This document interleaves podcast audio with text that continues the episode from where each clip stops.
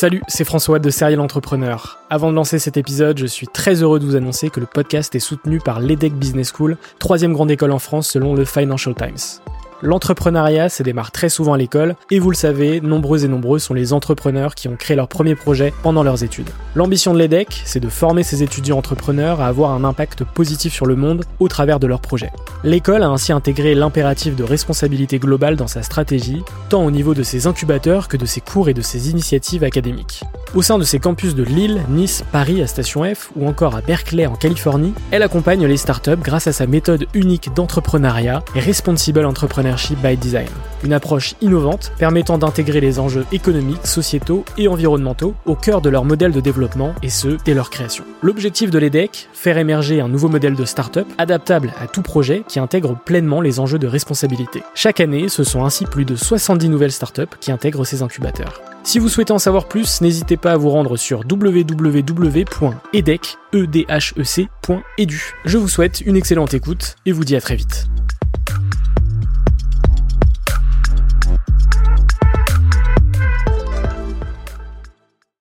Bonjour, c'est François Lay et vous êtes sur Serial Entrepreneur, le podcast des entrepreneurs.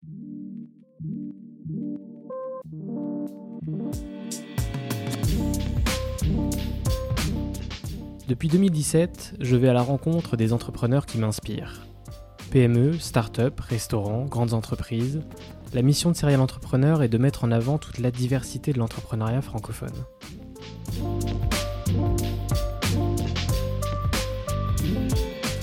Bienvenue dans ce 53e épisode de Serial Entrepreneur. J'ai reçu Raphaël Vullierme, cofondateur et CEO de Luco, l'assurance habitation éthique simple et rapide. Créé en 2018, Luco bouscule le monde de l'assurance habitation avec une vision beaucoup plus moderne, centrée sur le consommateur comparé aux assureurs traditionnels. Et ça marche, en quelques chiffres, c'est plus de 200 000 assurés, 150 salariés, 72 millions d'euros levés. Dans ce 53e épisode, vous pourrez écouter et découvrir toute l'histoire de Luco et ce qui les a amenés vers l'assurance habitation. Le tout premier sinistre de Luco, euh, l'anecdote assez sympa de Raphaël. Comment ont-ils bousculé ce marché en seulement 3 ans? Quel a été l'impact de la pandémie sur son business? Le moment le plus difficile de son aventure et ce dont il est le plus fier aujourd'hui? Ou encore ses meilleurs conseils pour entreprendre? J'espère, comme chaque semaine, que cet épisode vous plaira. Nous, on se retrouve lundi prochain, même heure, pour un nouvel épisode. D'ici là, c'est très très important, n'oubliez pas de mettre 5 étoiles sur Apple Podcast.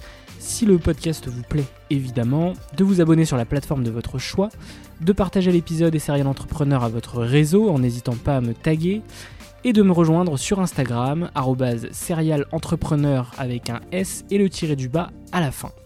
Moi, je vous souhaite une très bonne écoute.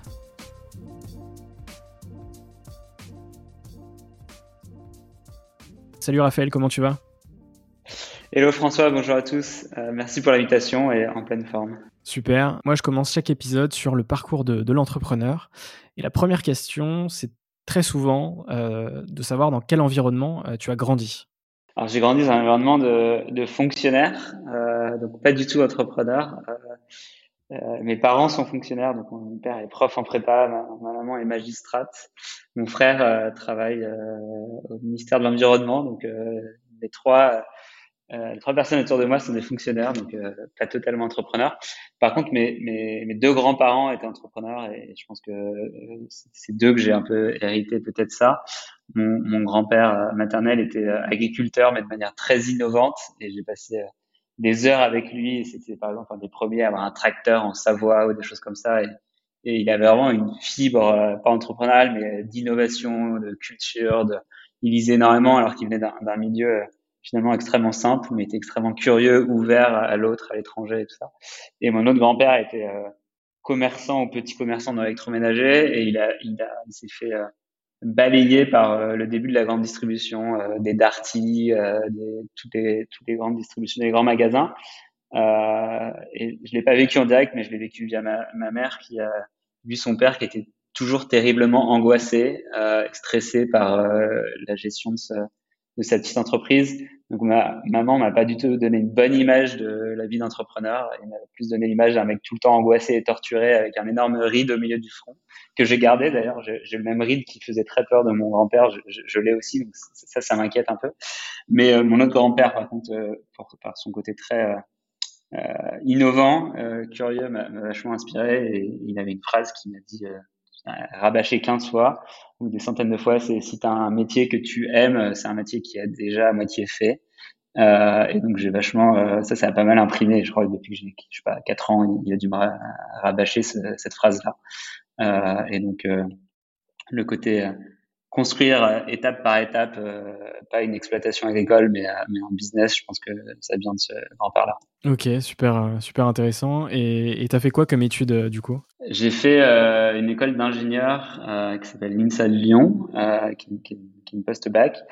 Euh, à la base, je voulais faire euh, plutôt Sciences Po ou, HEC. J'étais beaucoup plus passionné par la politique, euh, la, la, géopolitique, l'histoire, plein de choses comme ça, les, sciences dures. J'étais bon, mais franchement, ça m'intéresse pas vraiment. Donc, je suis plutôt pas trop mauvais en maths, en physique et tout ça, mais c'était plutôt par facilité. Et, euh, et, en fait, je suis très très mauvais en, en orthographe. Je, suis, je pense à moitié dyslexique. Euh, j'ai eu 0,5 à la dictée du brevet, si vous voulez savoir. Donc, il y a de l'espoir même si on est mauvais en orthographe. Bref, et du coup, j'ai fait une école d'ingé par euh, simplicité parce que je me suis dit que je pourrais jamais avoir euh, Sciences Po Paris ou HEC euh, à cause de ma qualité orthographique. Et donc, il fallait que je passe une porte détournée qui était plus de, de faire d'abord de l'ingénierie et après peut-être qu'après je pourrais faire euh, par exemple HEC éventuellement. Euh, et c'est plus ou moins ce que j'ai fait, c'est ma stratégie. Ok, et du coup, tu as, bien fini HEC, de ce que j'ai vu? J'ai fait euh, le master entrepreneuriat, donc je suis un, faux HEC, j'ai juste fait un an HEC, qui est le master entrepreneuriat d'HEC. Ensuite, on arrive assez rapidement à, une première entreprise, un premier projet qui s'appelle Good Food. Est-ce que tu as eu un peu de salariat avant ce premier projet? Non, j'avais fait deux stages avant. et par contre, c'était dans, le, dans le cadre d'HEC Entrepreneur que j'ai monté Good Food. Donc, c'était direct.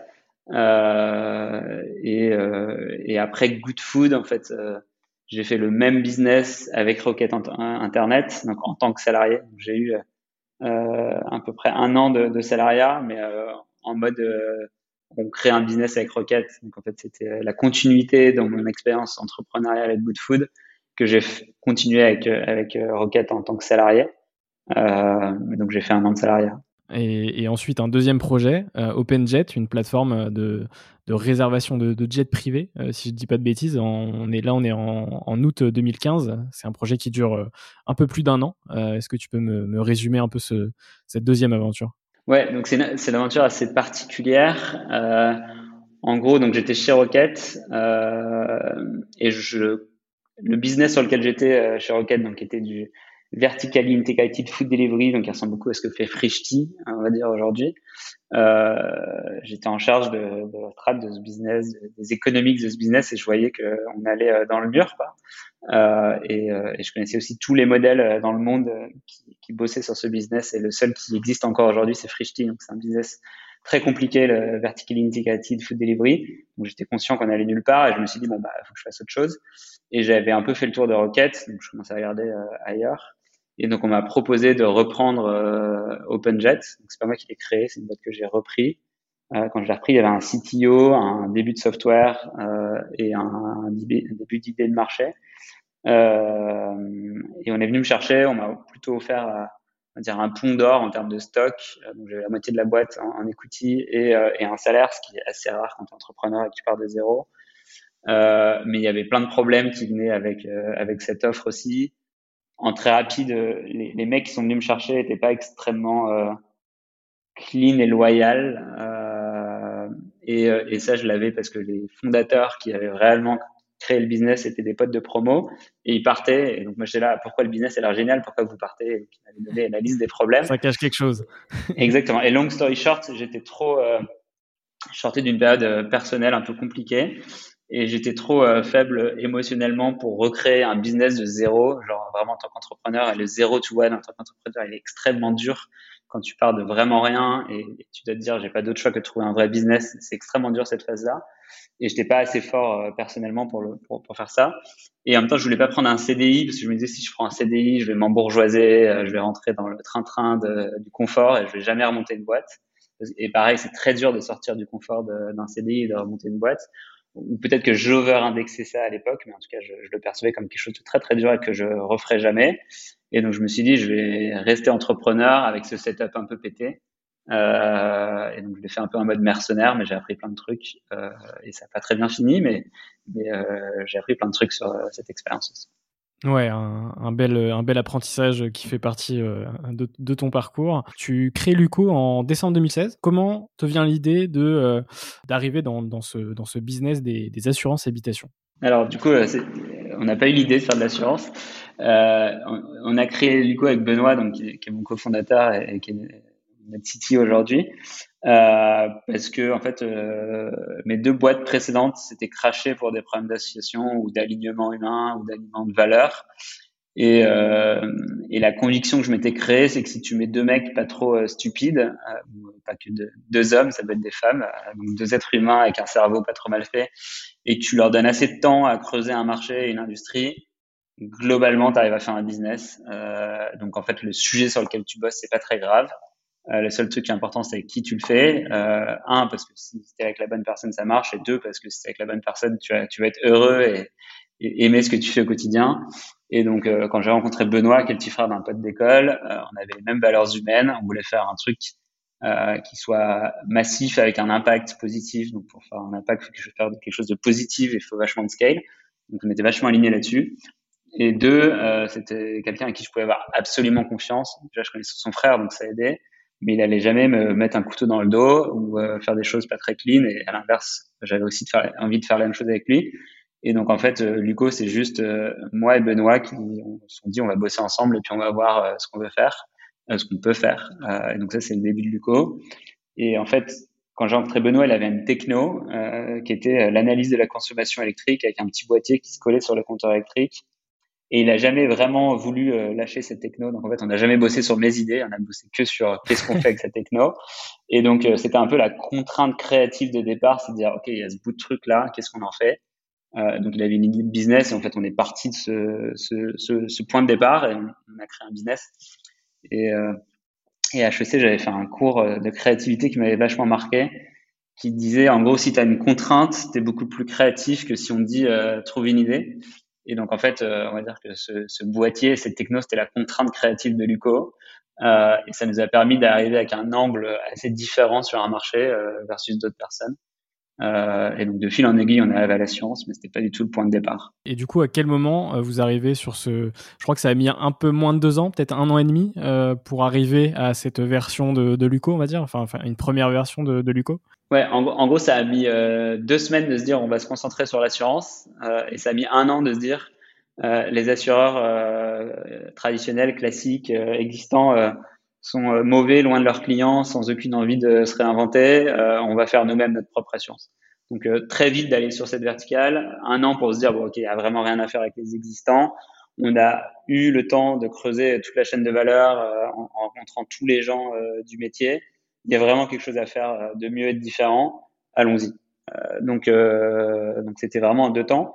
Et donc toute la première année, en fait, on vendait une techno et une vision à des assureurs qui était de dire au mieux de vendre une assurance qui est la même que celui de ton compétiteur, qui sert à rien dans le quotidien des particuliers, viens protéger, viens créer de la valeur au quotidien, euh, tu peux être plus différencié, tu auras plus de touchpoints, tu pourras proposer plus de produits, donc tu auras structurellement un meilleur business et des clients plus heureux. Et donc, on a vendu ça aux assureurs pendant un an. Et mmh, en vendant ça, blanche, on a... du coup. Ouais, au exactement. Okay. C'était pas la marque blanche, c'était la marque grise. Mais oui. en gros, euh, on leur disait euh, la vision qu'on a, euh, celle qu'on construit avec Luco, on disait, on allait voir AXA et on leur disait, bah, demain, l'assurance habitation, ça ne va pas juste être un contrat juridique qui sert une fois tous les dix ans qu'on a un accident, ça va être un truc qui fait que tu n'as pas d'accident et qui t'aide à, à, prévenir principalement. Euh, et on leur vendait ça et on leur disait, bah, si vous faites ça, vous serez dans le quotidien de vos utilisateurs, ils seront plus heureux et tout, ira vachement mieux pour, pour vous. Et en faisant ça, bah, du coup, on a rencontré euh, des gestionnaires de sinistres, des actuaires, des, euh, des directeurs marketing, des CEO de tous les plus gros assureurs euh, de la planète. Euh, et du coup, on est devenu assez sachant sur qu'est-ce que c'est l'assurance habitation. Et à force d'être frustré en disant ah vraiment les mecs ils bougent pas, ils sont lents, ils sont pas très très bons, ils ont beaucoup de mal à faire de la techno alors que c'est le cœur business de, l'assurance et de l'information et de la techno. Euh, du coup toute cette frustration euh, a pile up et puis on s'est dit on va juste changer de côté de la table parce qu'ils ont l'air vachement confortables et pas très toujours compétents. Euh, et donc cette lenteur est notre opportunité et, changeons de côté de la table. C'est marrant que vous soyez justement allé euh, dès le départ euh, vers eux, en fait. Euh, et en même temps, c'est marrant et en même temps, c'est ce qui vous a permis d'apprendre un maximum sur ce métier. mais potentiellement, vous auriez pu faire totalement l'inverse et, monter une, assurance sans les rencontrer dès le départ, en fait, en, mode. ce, qui, aurait été plus difficile. bah, en effet, clairement, je pense une raison pour laquelle Luco a marché pas trop mal, c'est qu'on a fait notre homework et, on a digué euh, très deep dans, l'assurance euh, avant de se lancer. Euh, il y a pas mal de gens qui font l'inverse, qui disent ah ça a l'air facile, je vais faire une nouvelle assurance, puis après ils se rendent compte qu'ils n'arrivent pas à avoir de clients et donc ils disent on va faire du B2B parce qu'en fait il y a des gens gros qui ont déjà des réseaux de distribution. Donc il y a énormément dans le cimetière des InsurTech des gens qui ont commencé par du B2C et qui ont fini à faire du B2B et globalement c'est le parcours classique d'une startup euh, de jeunes diplômés, c'est je fais, je fais une boîte B2C pour résoudre mon propre problème d'étudiant euh, parisien, par exemple. Après, je me rends compte qu'en fait, ça marche pas comme ça et je vais faire du B2B parce que c'est plus simple. Euh, faire du B2C, moi, je savais que c'était très dur le B2C et donc on s'était dit non, non, on veut pas faire du B2C, on va faire du B2B dès le début parce que c'est quand même vachement mieux comme business et c'est vachement plus prédictible et c'est plus facile et tout ça.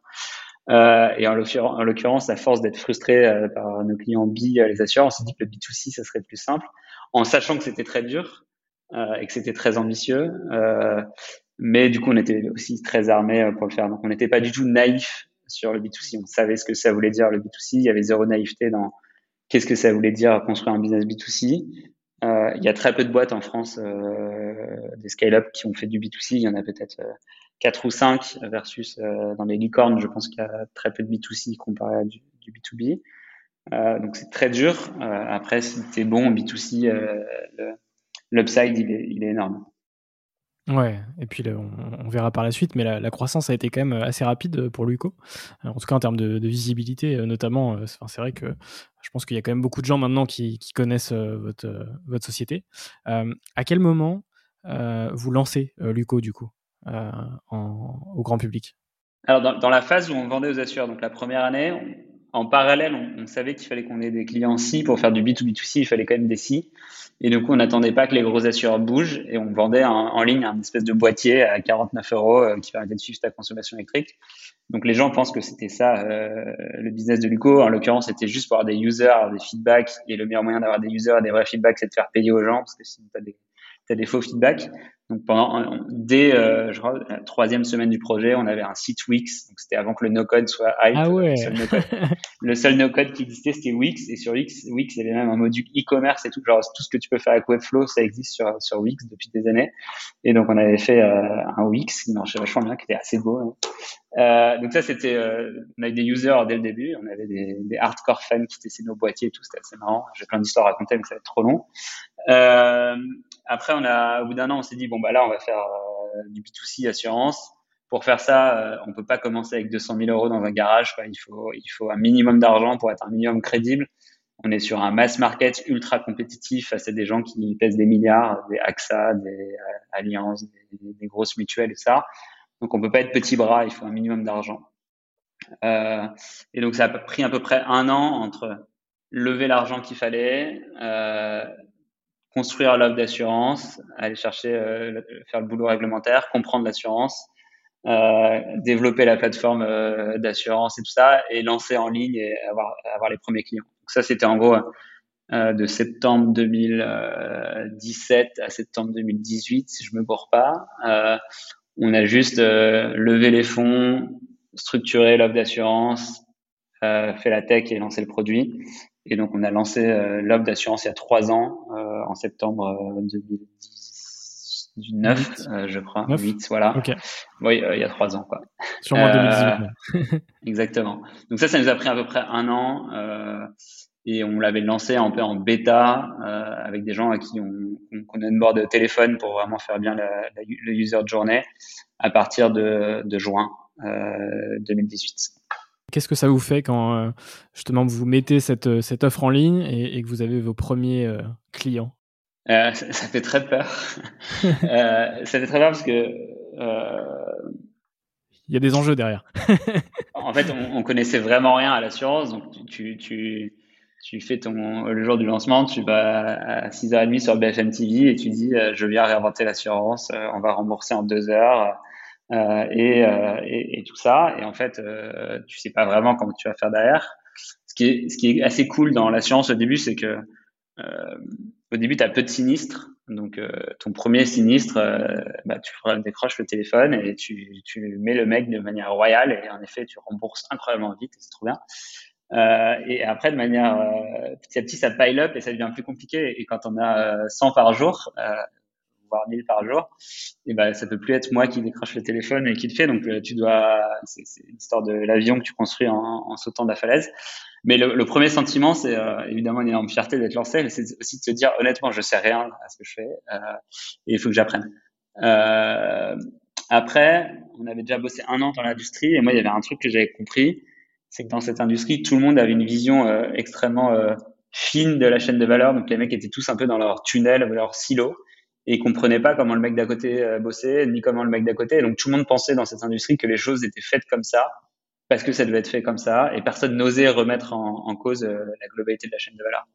Euh, et donc on s'est et, assez vite on s'est dit oh, franchement c'est pas très compliqué l'assurance en fait euh, le, le, le, bon sens et un peu de logique et un peu de, de maths euh, tu comprends comment ça marche et, et, en fait c'est vrai euh, fast forward trois ans après c'est pas compliqué l'assurance il y a un, peu de, de maths et de statistiques et après c'est énormément de bon sens.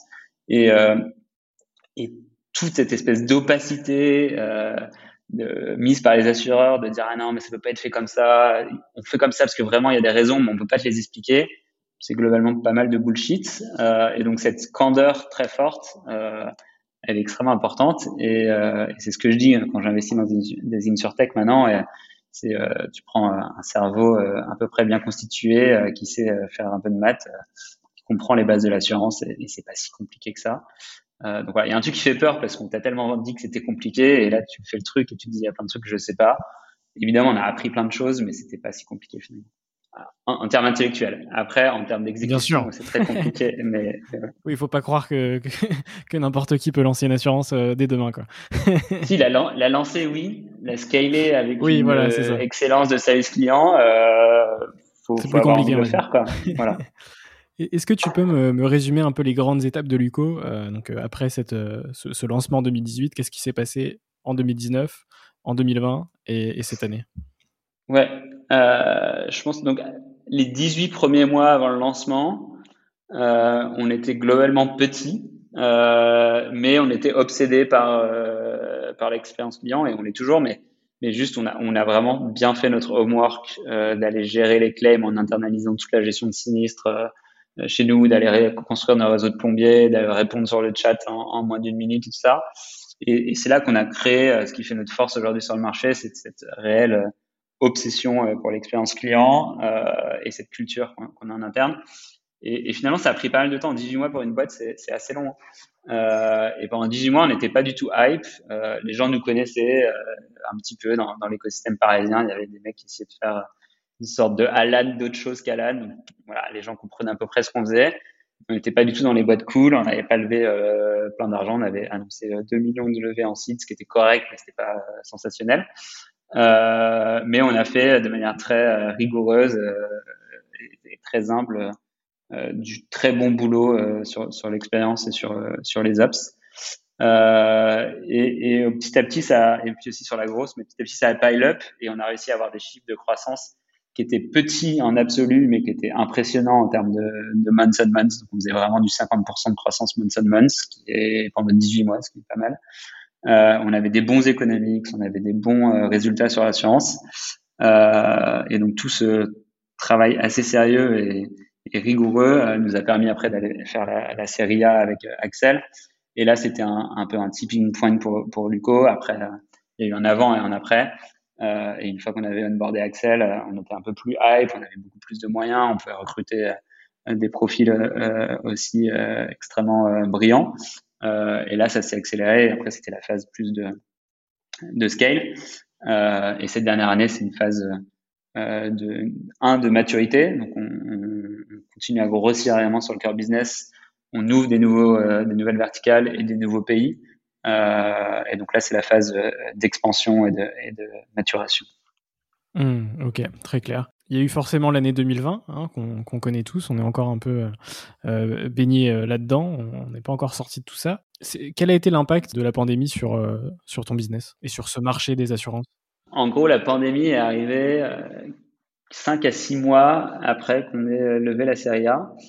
Et en, bon exécutant, on avait embauché comme des, comme porcs. Donc, je pense qu'on était à 80 à 90 du hiring plan qu'on s'était dit post série A. On avait vraiment euh, été très rapidement dans l'exécution, donc on était très fiers de nous. Euh, et on avait fait énormément d'offres d'embauche. Et après, il faut que les, équipes arrivent, donc ça prend deux trois mois. Et donc on a le jour où le, et on avait aussi changé de bureau, donc on a fait des choix immobiliers euh, assez énormes en disant on va sous-louer la moitié des bureaux. Donc on avait en gros 800 000 euros d'encours immobilier sur l'année, euh, deux belles sous-locs, tout refait, tout propre et tout.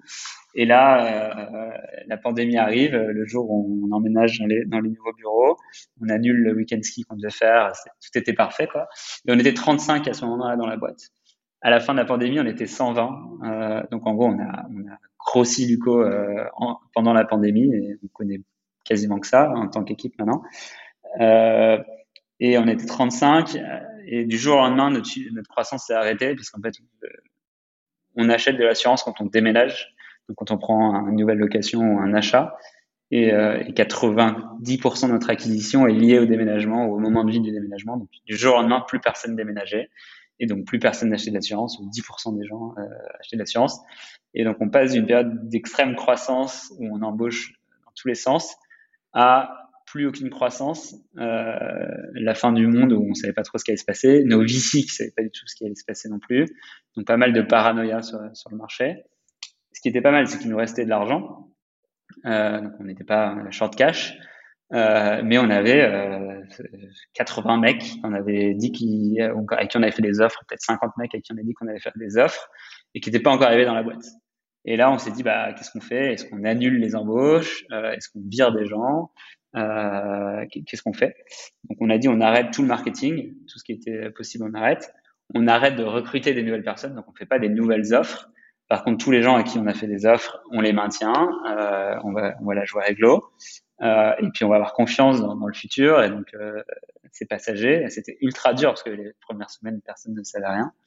Euh, et donc on a frisé tout ce qui était frisable. Euh, on a on a maintenu les embauches. Et le plus intéressant, c'est à la fin de la, du premier confinement. En gros, on avait arrêté tous nos budgets marketing. Donc, on allait faire notre première campagne télé. Une campagne télé, ça, se met à peu près 3 à 4 mois à préparer. Euh, et on avait une, une, fenêtre de 4 jours pour décider si pendant l'été, finalement, on, on, réinvestissait en marketing ou si on se disait, on fait le dos rond, on crame le moins d'argent possible euh, et on essaye de survivre le plus longtemps possible et on essaye de survivre cette pandémie mondiale et cette crise économique qui va arriver. Donc, on dépense 0 euros. Euh, on essaye juste de rester en vie le plus longtemps possible. Et Sequoia avait dit euh, essayer, de, euh, essayer de, de, couper toutes les dépenses, euh, pardon, essayer de survivre. Et donc, on avait quatre jours pour dire, OK, est-ce qu'on réinvestit ou on reste sur la stratégie de survie? Et on voit qu'au début du déconfinement, la croissance repart très, très fortement. Donc, euh, énorme croissance. Euh, et on se dit non, on va pas survivre, on va faire all-in cet été, on va faire cette campagne télé, on va euh, être super agressif cet été et on va acquérir parce que la survie c'est pas une option, la seule option c'est la croissance et c'est euh, et c'est super volontaire. Exactement. Et donc on dit on y va. Euh, et on a bien fait de, dire on y va parce que c'est pour ça qu'on a fait un très bel été et, euh, une très belle série B derrière. Mais on avait vraiment quatre jours et très peu de data pour prendre cette décision. Donc ça c'était un truc je me, un peu de pression quand même. Souviens. Ouais, bah tu, tu peux plier ta boîte sur cette décision, donc tu essaies d'être intelligent. Et, euh, et, finalement, 2020, finalement, ça a été la meilleure année de la tech en Europe et aux États-Unis ou dans le monde globalement. Mais en, mais en juin 2020, c'était pas du tout euh, common wisdom ou un consensus que ça allait être une bonne année. Tout le monde se disait ça allait être euh, une hécatombe.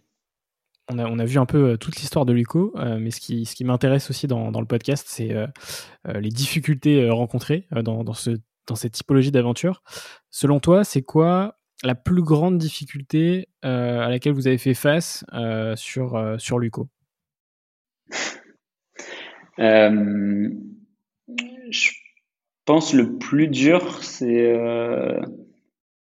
c'est l'exécution opérationnelle. On est sur un, un, business qui est structurellement compliqué. Euh, en gros, en tant que consommateur, ce que tu attends de l'assurance, c'est pas payer cher euh, et, euh, et qu'on t'aide euh, quand tu as un problème, mais ça t'intéresse pas. Euh, et donc, tu vas pas vraiment rentrer dans, dans, les contrats, dans, les trucs. et donc, de, de, faire un bon boulot qui satisfait réellement le consommateur, euh, sachant que le consommateur, il a une forte propension à, vouloir surtout payer pas cher et pas passer du temps de cerveau dessus. C'est extrêmement euh, intéressant euh, et il faut être extrêmement fine avec ça. Donc il faut accepter, ça fait partie de l'équation et c'est comment, avec cette équation-là, tu arrives à faire la meilleure expérience consommateur possible. Euh, ce que font pas mal d'assureurs tradis, c'est d'avoir une sorte de jugement de valeur. Et en gros, euh, je sais pas si tu comprends pas ce que c'est une franchise, il va faire ouais, tu comprends pas ce que c'est une franchise, mais tu as ce que tu mérites quoi.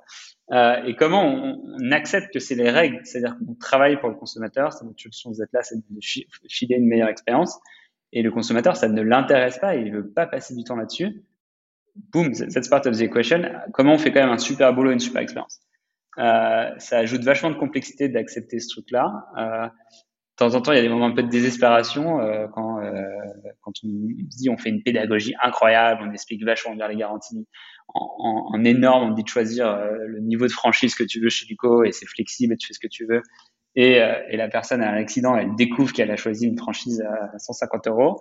Euh, T'es là, mais genre j'ai tout fait ce qui était possible pour que tu juste prennes 30 secondes. Voilà, donc il y a, y a c'est très facile de tomber dans cette industrie dans un espèce de trap qui est de dire euh, les consommateurs sont un peu cons, euh, je leur vends n'importe quoi, j'en ai rien à foutre de leur satisfaction. Euh, de toute façon, il suffit d'être pas cher euh, sur un comparateur d'assurance, de surpromettre, et derrière, bon, ils se démerdent, ils ont un sinistre, de toute façon, c'est pas vraiment un problème.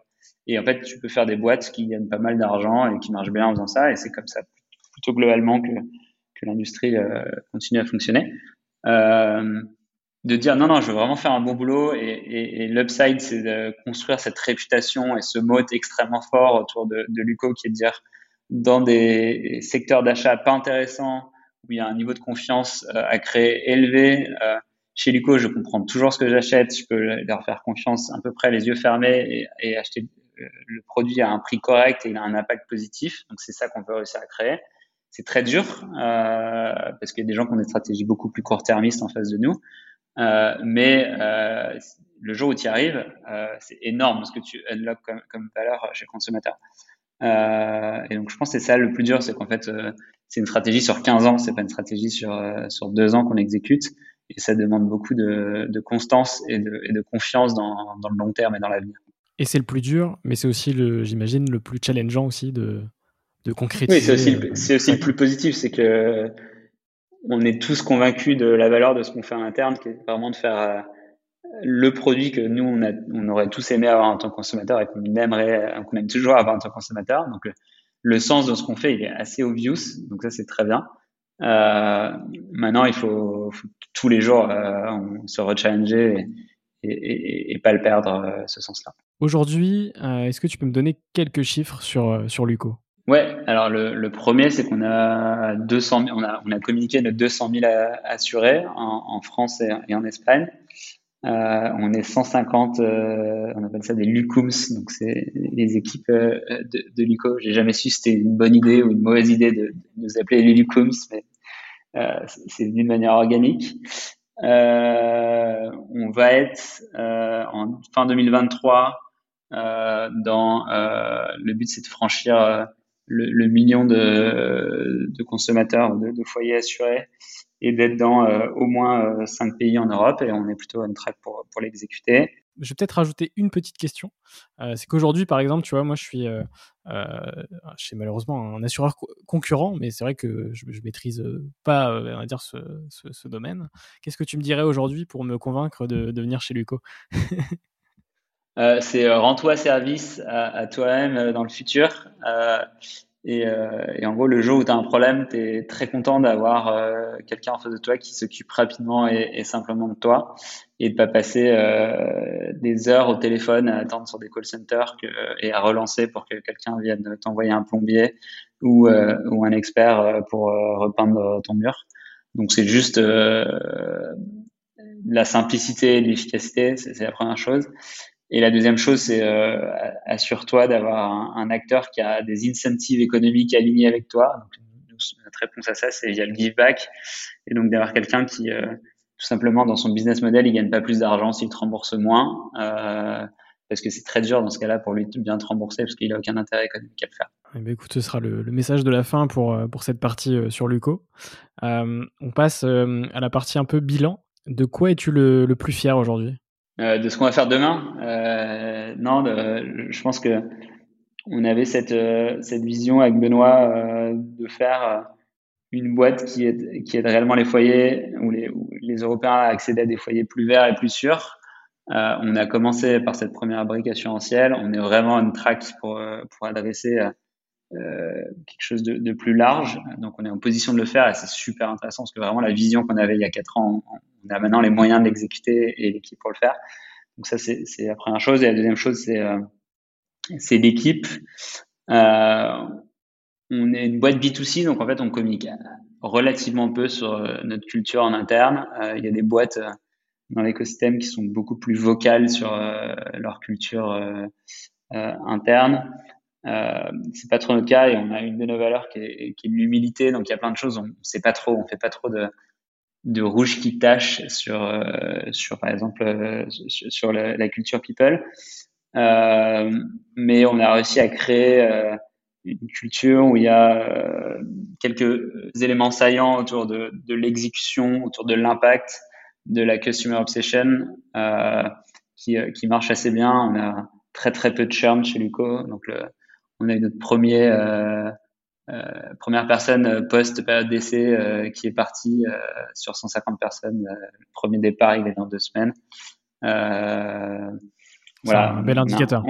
On, a un churn, je crois, inférieur à 1% cette année, des choses comme ça. Donc, il y a des choses qui marchent. Il y a, il y a des raisons qui sont liées à notre culture. Il y a aussi des raisons qui sont liées à la structure de vesting et, tout n'est pas parfait chez Luco.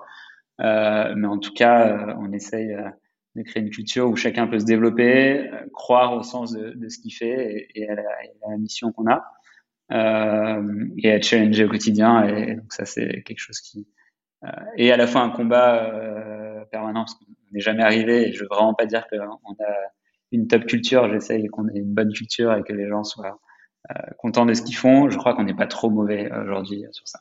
Et l'autre question, c'est effectivement, on a vu ce qui était le plus difficile à développer euh, avec Luco.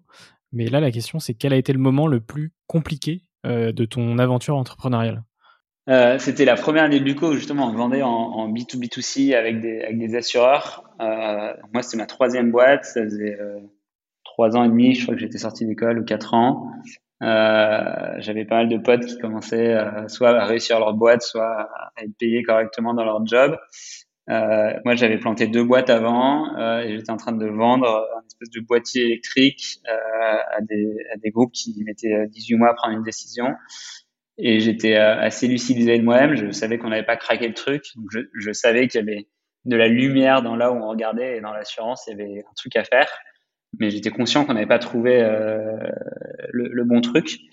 Euh, et donc c'était, euh, j'avais pas de chômage, donc j'avais aussi plus d'argent. donc ça c'était sorte de traverser l'île désert. Euh, après avoir eu des débuts de succès sur mes deux autres boîtes, euh, des trucs assez intéressants, euh, j'ai des équipes de, de 20-30 personnes. Là, on était reparti tout en bas avec le, le bâton de pèlerin.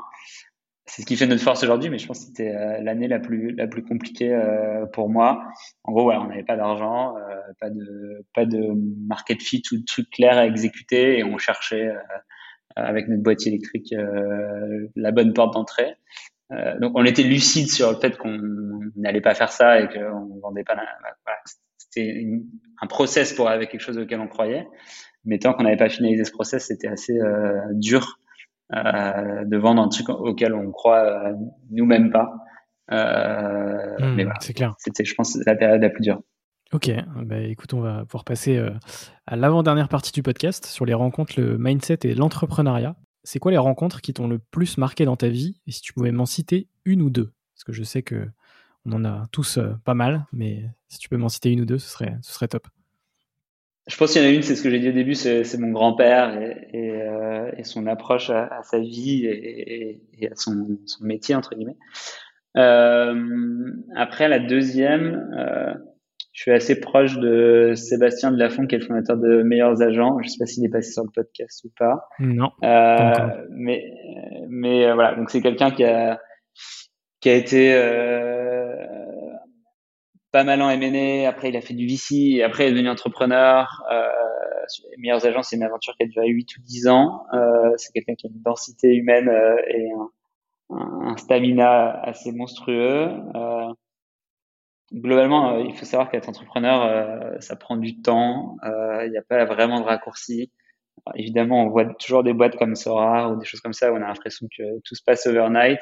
C'est pas réellement comme, comme ça que ça se passe. En tout cas, moi, je, je pense qu'on n'est pas trop mauvais chez Hugo, c'est que j'ai planté deux boîtes avant et que c'est un, un, métier qui s'apprend sur le long terme. Euh, et donc, on peut avoir de la chance et on peut essayer de prendre des raccourcis. Globalement, il n'y a pas vraiment d'autres options que de faire le hard work euh, et de se concentrer sur sur du très long terme. Euh, ça finit toujours par payer, mais, mais il faut, faut avoir le courage et, et le stamina de, de survivre entre temps. Euh, et ça, je, je l'ai vu euh, avec pas mal d'entrepreneurs autour de moi, où il y a dans toutes les boîtes, dans tous les parcours entrepreneuriaux, des moments extrêmement euh, difficiles il y a aussi des moments de grande euphorie et, de grand succès. Il faut savoir rester extrêmement humble et tête froide parce que généralement c'est suivi par un moment euh, de grande difficulté. Euh, et c'est euh, un va-et-vient entre les deux permanent. Hmm. je, ne peux que confirmer ce que tu dis.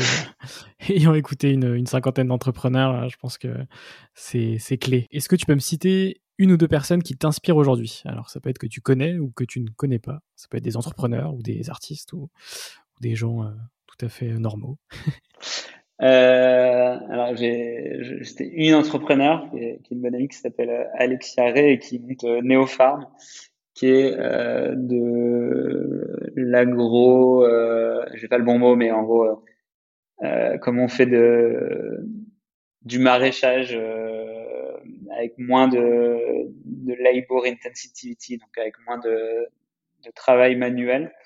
Euh, il y a énormément de choses à faire sur comment on, crée euh, l'alimentation de demain qui soit plus saine euh, pour, pour celui qui la mange, pour celui qui la produit et pour la planète. c'est une énorme barrière à l'entrée parce que les tomates et les carottes passent la vie de sa manière et, il y a toute la stack à construire autour. et je trouve que elle a une manière d'exécuter qui est très différente de la mienne, qui est peut-être plus euh, douce, euh, mais euh, mais avec des, des, succès et une trajectoire assez incroyable. Donc je trouve ça extrêmement inspirant pour le sens de ce qu'elle fait et pour pour la trajectoire qu'elle a. donc ça c'est une personne et j'ai pas la deuxième en tête, donc je vais pas je vais pas te faire perdre du temps. Non, non, mais c'est très bien. Je connaissais pas le projet et je t'avoue que ça, ça a attisé ma curiosité. Donc euh, j'irai voir euh, tout ça. Est-ce que tu peux me raconter une anecdote que tu n'as jamais racontée euh, en podcast? Le tout premier sinistre chez Luco, j'étais un samedi matin en train de faire un, brunch avec des potes et, et là j'ai mon téléphone qui sonne et il y a quelqu'un qui me dit je viens de me faire cambrioler, je suis à 4, je sais pas, 5 heures de chez moi, qu'est-ce que je fais? Et, et j'avais aucune idée de ce qu'il fallait faire. donc et donc on a tout improvisé euh, sur le tas. Et en fait, je, je me disais, euh, en fait, on n'aura jamais de sinistre chez Luco. C'est une espèce de, évidemment, on en aura, mais, c'est l'espèce de naïveté de l'entrepreneur. On disait que de toute façon, nous, on allait être chanceux. Ok, l'assurance, c'est des stats, mais en fait, on n'aura jamais de sinistre. Et donc, euh, la réalisation que, en fait, nous aussi, on allait avoir des sinistres un jour, c'était, c'était assez particulier. Je sais pas si c'est une top anecdote, mais en tout cas, c'est un truc qui m'a vachement marqué. Non, non, c'est intéressant. Ça fait partie de, de ton histoire aussi, donc c'est intéressant à combiner à tout ce que tu as dit déjà. Donc, euh, merci pour cette anecdote. On passe à la dernière question de, de cette partie, euh, qui est euh, une question un peu, un peu feedback, un peu conseil. Hein. Quel conseil donnerais-tu aux personnes qui souhaiteraient se lancer? Alors, il y a le conseil classique qui est de lancer, lancez-vous, allez-y le plus tôt possible, et c'est très vrai. maintenant, il y a un, autre truc qui est aussi très vrai, notamment dans la tech. C'est une industrie qui a énormément changé dans les cinq dernières années. Il y a énormément d'argent, ce qui est extrêmement positif et puissant euh, pour l'entrepreneur. On peut faire des choses qu'on ne pouvait pas du tout faire avant, et particulièrement en France et en Europe, ça a radicalement changé dans les cinq dernières années. Euh, mais ça veut aussi dire que la compétition est beaucoup beaucoup plus élevée qu'avant. Donc il faut pas juste avoir du courage et y aller avec euh, avec son couteau et, autre chose. Euh, il faut euh, il faut être assez euh, smart et, expérimenté. Et donc pour ça, d'avoir une première expérience dans une scale-up euh, qui sait exécuter, d'aller sur un, secteur technologique euh, potentiellement un peu plus innovant et niche, permet de, spotter des opportunités. Donc je pense que c'est une bonne idée si on veut faire l'entrepreneuriat dans, dans, la techno, notamment VC back, d'aller bosser dans une très bonne scale-up avant, parce qu'en fait on, va apprendre énormément. Euh, moi, je trouve que mon parcours qui était de faire un truc très entrepreneurial, euh, bootstrap, sortie d'école, euh, où tu vas juste à l'envie et, à la fin. Euh, puis après de passer chez Rocket qui m'a mis vachement de, de framework et de process en tête, euh, c'était assez puissant. Euh, et donc voilà, c'est clairement pas une mauvaise idée d'aller aussi apprendre dans une scale-up tech si on veut exécuter très bien derrière. Et c'est évidemment vachement valorisé par les investisseurs. Et un des jobs de l'entrepreneur, c'est de réussir à convaincre des investisseurs euh, de mettre des atouts de son côté, c'est pas stupide. Ah bah écoute, les, les, conseils euh, ont été euh, retenus. Euh, on va pouvoir passer à la dernière partie du podcast. Euh, et ce sont quelques petites questions rapides, même si à chaque fois on a, on a quand même le temps d'y répondre. la première, c'est est-ce que tu as un livre à me conseiller? Euh, moi, le livre que j'aime beaucoup, c'est Delivering Happiness, qui est euh, du fondateur de Zappos, qui est une boîte qui avait une culture euh, interne euh, centrée sur le bien-être des users, des consommateurs, mais aussi de, des salariés, qui est extrêmement puissant. C'est un peu un, classique et ça, mais moi, j'aime beaucoup ce livre. Très bien, bah, je note, je note cette reco. Est-ce que tu as un film à me conseiller? Euh, là, il y a un truc sur Netflix en ce moment qui est euh, La Grande Arnaque ou quelque chose comme ça. Là, ah oui, euh, j'ai commencé à regarder ça. Sur les certificats CO2. Et, il y en a un autre sur euh, qui pour moi me fait pas mal penser à, à Fire Festival, l'autre film de Netflix sur ah, Fire Festival. Et en gros, c'est la frontière entre entre vendre et survendre et mentir. et qui est pas toujours si, si facile et évidente. Euh, et donc c'est super intéressant, euh, je trouve, ce genre de film quand tu entrepreneur, parce que quand tu entrepreneur, tu vends énormément. Euh, il faut juste savoir quand est-ce que tu t'arrêtes, parce faut que tu puisses délivrer ce que tu as vendu. Et de toute façon, si tu délivres pas ce que tu as vendu, tu t'arrêtes. et moi, ma, ma deuxième expérience dans le jet privé avec avec ces gens où ça a fini en, procès, en gros, ils, ils savaient pas s'arrêter à cette frontière, donc c'était des petits Madoff ou des petits Fire Festival.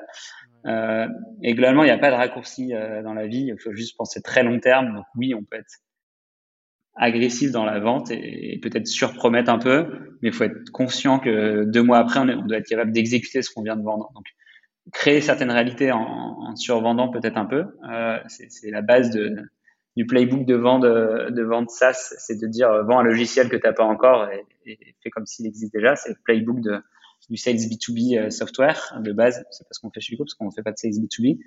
Euh, donc il faut créer ces réalités, mais il faut aussi savoir s'arrêter. Euh, et ce trade-off, il est très marrant. Et, je trouve que c'est les histoires de ces deux escrocs, euh, je les trouve assez marrantes en tant qu'entrepreneur. Ouais, et puis euh, pour avoir vu Fire Festival, l'histoire est quand même complètement euh, folle. Hein. C'est pour arriver à un niveau de de, de, survente versus la réalité quand même. C'est ouais, bah, c'est des gens qui, qui ne savent pas euh, identifier la frontière euh, et, et, et, il faut euh, il faut évidemment être très volontariste mais aussi savoir bien s'entourer et, et avoir un, un, vachement de recul sur ce qu'on fait. Donc c'est super. Mmh. Exactement. Euh, ensuite, c'est, c'est quoi ta musique du moment? J'écoute euh, vachement du J Balvin, qui est un, un, un, artiste colombien de reggaeton qui a un peu tué le game récemment et j'ai pas mal vécu dans l'Amérique latine et j'adore le reggaeton. Donc, euh, ok, très bien. C'est, c'est validé. euh, si tu pouvais racheter n'importe quelle boîte sans limite financière, ce serait laquelle? Ce qui m'intéresse, c'est les trajectoires euh, de boîtes européennes qui ont réussi à faire des gens européens. Il y en a encore trop peu, malheureusement.